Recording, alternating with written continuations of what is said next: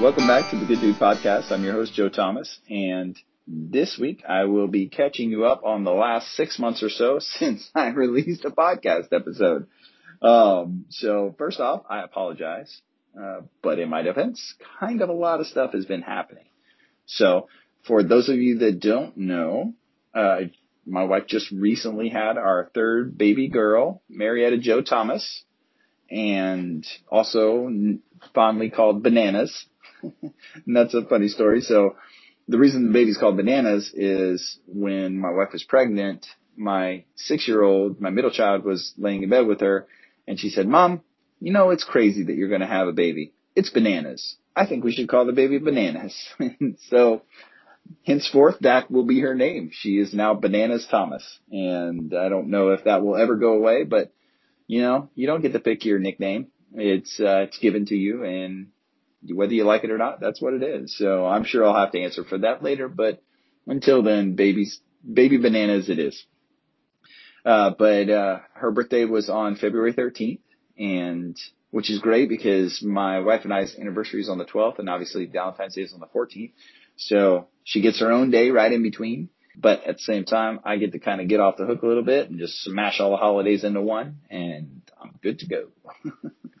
needless to say, that uh, is probably not going to go over for very long. So I'll have to start doing three separate holidays all back to back. So should be exciting. Anyhow, uh, baby's doing great. She is uh, a wonderful baby. She's eating great. She's sleeping great. You know, uh, it's it's funny. She is a sleeper. It's my, my wife texted me yesterday that she slept for seven hours straight, didn't even roll over, which is amazing. I can't even sleep for seven hours straight and uh, my wife's doing great too, and no no issues. Uh, could not be more blessed, and and it even worked out perfectly for me to be able to be home and come home from the deployment, so I could be there with her uh, when the baby was born. So that was uh, incredible. I, I could not ask for more. It was, was so spectacular to be there and to be a part of the birth and, and to be able to hold my my daughter was was incredible you know, something else that, uh, that's been pretty big, I guess, in my life is, uh, I turned 40 in December. So it's super weird to say even now, like people ask me how old I am. I'm like, oh, I'm 40. And then it just kind of dawns me, man, I really am 40. Holy cow. And I don't know what that's supposed to mean. I, I guess I figured I would feel older or wiser or I don't, I, more responsible. I, I'm not really sure. But it's uh it's something. So that's something to be said. I I tried to keep it a little low key at my deployment location, but of course everybody found out and gave me an incredibly hard time about it. So thank you for that, and I would expect nothing less. But it's uh, it's it's definitely a milestone. I, I don't really know how significant it is, and you know I, I still do the things I like to do, and and I'm still able to do those things at a pretty high level. So you know who cares uh, at the end of the day? But it is still something to mention. It's worth talking about. Uh, one of the other big things that I just finished was the CrossFit Open. So that just ended this week and I'm, I'm happy with how I did. I, I, I compete in the CrossFit Open every year. Uh, for those of you that don't know, it's a, it's a online competition that everyone in the world who signs up for CrossFit competes in and you do one week, one workout a week. And this year it was three weeks long. So there were, there were actually four weeks, four workouts because one of the weeks had two workouts in it and uh, and I did okay. I had had pretty rough workouts the first two weeks, and then the third week really made up for it. But it's uh, it's one of those things where it's a, it's an excellent test, and I think the reason I like it so much is one, I get to I get to be a part of something where people all over the world are participating in, and I get to kind of see how I'm doing and compare myself to other people that I know and that I don't know and kind of gauge, you know, hey, how am I doing year to year? I've done it every year for I think seven or eight years. And my goal always is to kind of be in the top third uh, worldwide of the men. So uh, this year I just barely made it. I was in, I think I was in the 30 percentile uh, worldwide, uh, but I'm also now a master athlete, uh, which means I'm an old man, and I got to compete in the 40 to 44 year old group and I was in the I was in the low 20s in that one, so I did better in that group. But I I I was kind of shooting for top 10%. So if you get top 10% in your age group, you move on to the next round. So this kind of stoked the fire in me a little bit to maybe put in a little more time and a little bit more work, try to shoot for that 10% next year. I mean, it, it's, seems like it's something that's not out of reach. And had I had a little bit better showing in the first two workouts, I think I would have been really close because I kind of bombed those.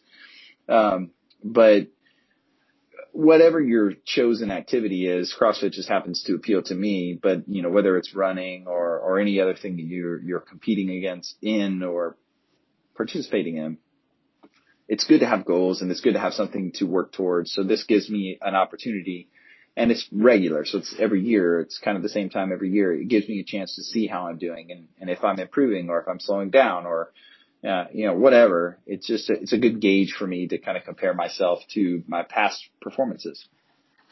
So now that that's over, I'm going to start eating, uh, cheeseburgers and tacos and eating ice cream all the time. Uh, no, that's not true. Maybe a little bit, but not a ton.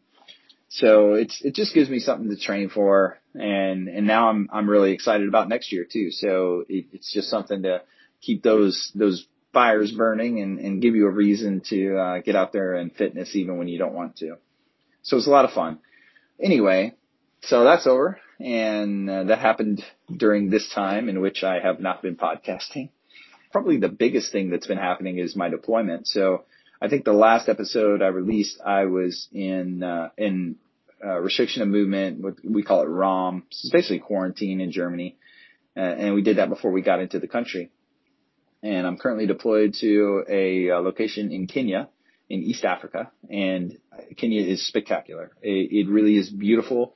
The people here are amazing. The uh, it's it's just a, a great place. I'm I'm so happy that I got to come here. I've always wanted to come to Africa ever since I was a little boy. I can remember I've wanted to come to Africa, and Kenya really is the Africa that I had imagined. You know, so it's like we have leopards and we have um, exotic snakes and crazy bugs and, you know, we're at the equator. It's just amazing. There, there are giraffes around outside and there's water bucks and water buffalo. Uh, like it really is like the, the Africa that you think of in your mind when you think of, of, of Africa.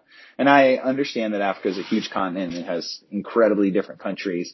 Another group of ours is in West Africa up near the Sahara and they are in an incredibly deserty area. It's not unlike Kuwait or Iraq where I was before. So I, I'm glad I didn't get to have to go there. I'm, I'm more in the savannah, uh, slash jungle. I mean, we have a baobab tree that's on base. It's really, really cool. Uh, the monkeys harass us constantly. I mean, you know, how often do you get to say, monkeys, get off my roof? we say it daily around here. So it, it's really a neat experience and, and the country of Kenya is, is just beautiful and the people here are amazing. So it's, it's been a great opportunity for me. Um, but work wise, it's been even better. So this, this deployment, I have done more construction and engineering and built more things than I have probably in my entire military career up to this point. And, and woefully understaffed. When we first arrived, we, we've been told we were going to shut the space down and we were all going to be home early. And really that hasn't been the case at all. It's been the exact opposite. We found out we were going to more than double the base and expand it, uh, you know, substantially and build all these things. We built probably 60 or 70 structures. That's not an exaggeration. Um, we, we built, uh, infrastructure lines. We built runways. We built landing pads. I mean, we built all kinds of stuff that we had no clue we were going to be doing, nor did we have funding or the personnel to do this. When we started, we had myself and I had five engineering troops and that was it to do all of this work. And it, and it really was an insurmountable uh, amount of labor required. Uh, we were able to work out a lot of deals and, and make sure that we've got some additional help down here to help us do construction. We worked with local contractors, which was amazing. And, and we really had to become problem solvers. Uh, typically, and this is like this in the civilian world too, but in the military, almost every problem has already been encountered and solved right? Like somebody else has already gone through it and they've written a standard or an SOP or a, some sort of pamphlet or something that says if you encounter this, then do X, Y, and Z and you will accomplish the mission.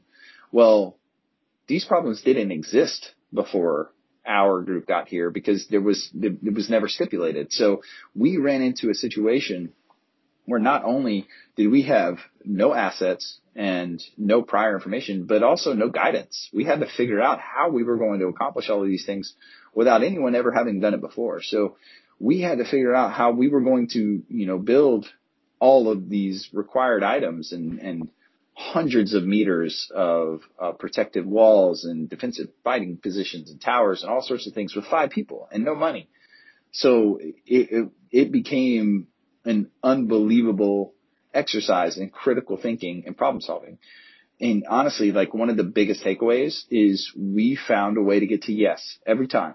There, there, we can't do that is, was, was never allowed. And it, and it wasn't so much said. It wasn't like I was walking around saying, "Oh, don't say you can't." You know, that I didn't do any of that. No, there wasn't no, there wasn't a need. It's you will accomplish the mission. You will figure out how we're going to do this, and everybody completely bought in.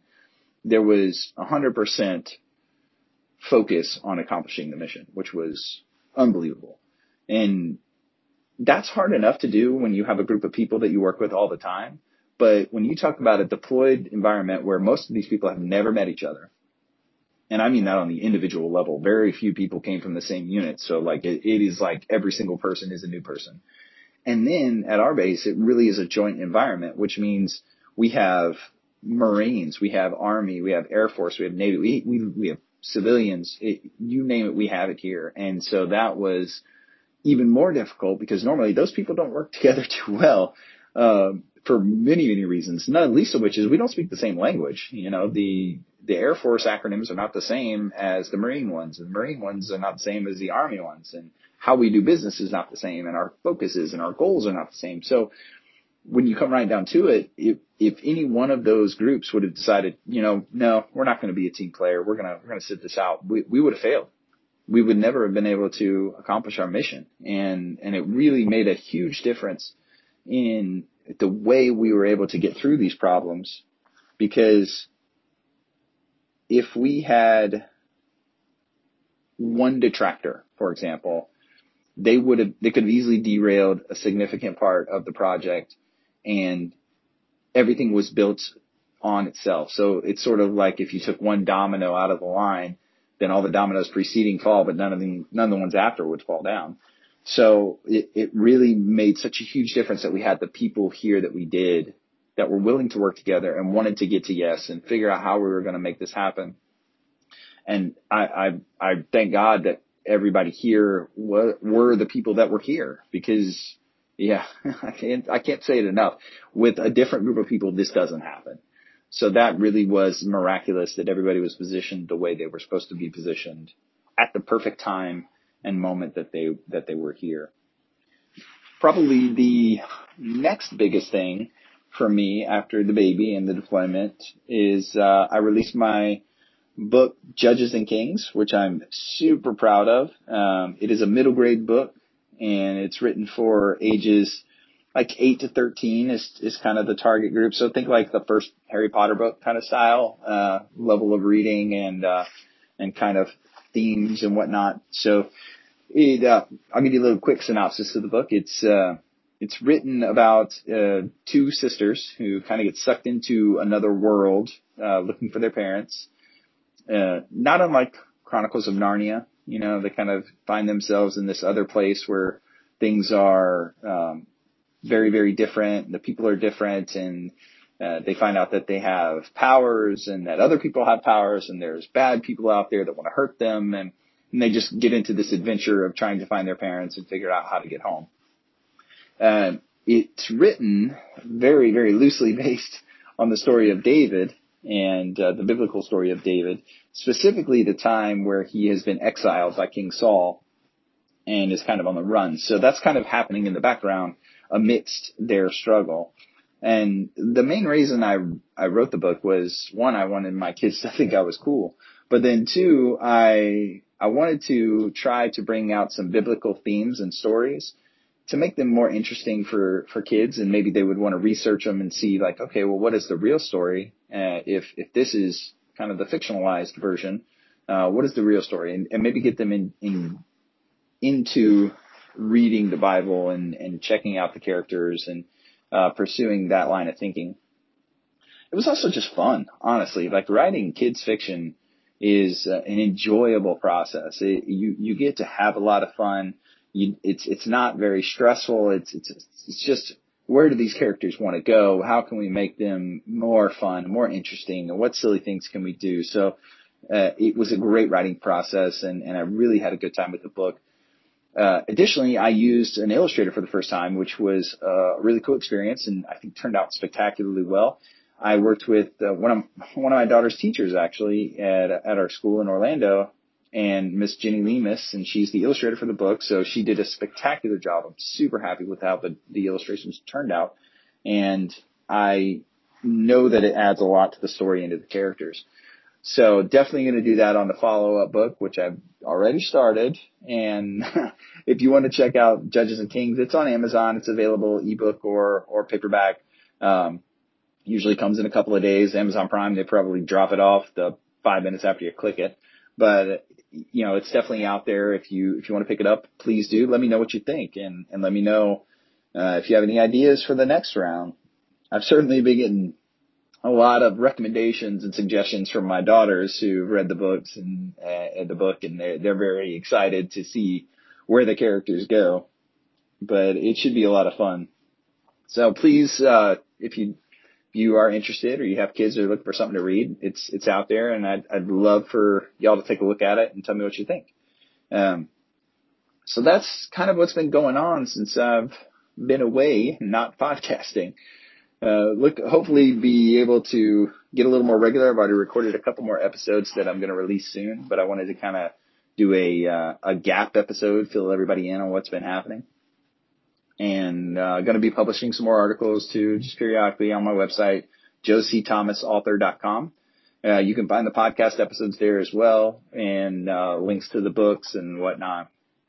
I have not been keeping up with that either, so uh, I've not just been neglecting the podcast, but also my website. So definitely need to step that up a little bit more, but I plan to.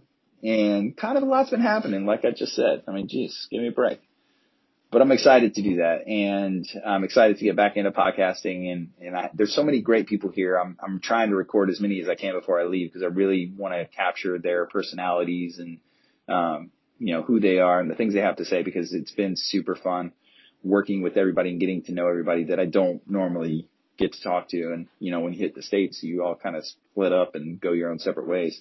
Uh, but here I kind of have them captured, so I'm gonna force them to do it. No, it's all voluntary, I promise anyhow, so be on the lookout for new podcast episodes. You can find them on iTunes or Spotify. Feel free to leave me a review. I would greatly appreciate it. it helps the show grow. Uh, share the podcast with somebody you think might like it and just let me know what you think. I'm, I'm happy to listen to your ideas. If you have ideas for shows or interviews you want me to do, I definitely take suggestions and just want to have fun with this and just expand my own personal horizons, but also give you all the opportunity to learn from some of the people that I've been blessed to be around. So thank you so much for your time. I look forward to bringing you some more stuff. Check out the books. I also have two other books, which are uh, Athlete to Christie, Providence Athlete to Christie, and uh, OAF Journal Henry Sissel. They're part of kind of the same series. Uh, they're definitely adult books, and they're not like adult adult books. they're uh, they're action adventure books, you know, similar to uh, any of your kind of spy kind of war type style books. Um, but they're definitely still fun, pretty light. You know, I don't, I'm anybody who knows me knows I'm not super deep, but uh, they're still fun, and I, I like. I'm very proud of them. So feel free to pick those up. They're on Amazon as well. But until next time, take care. Bye.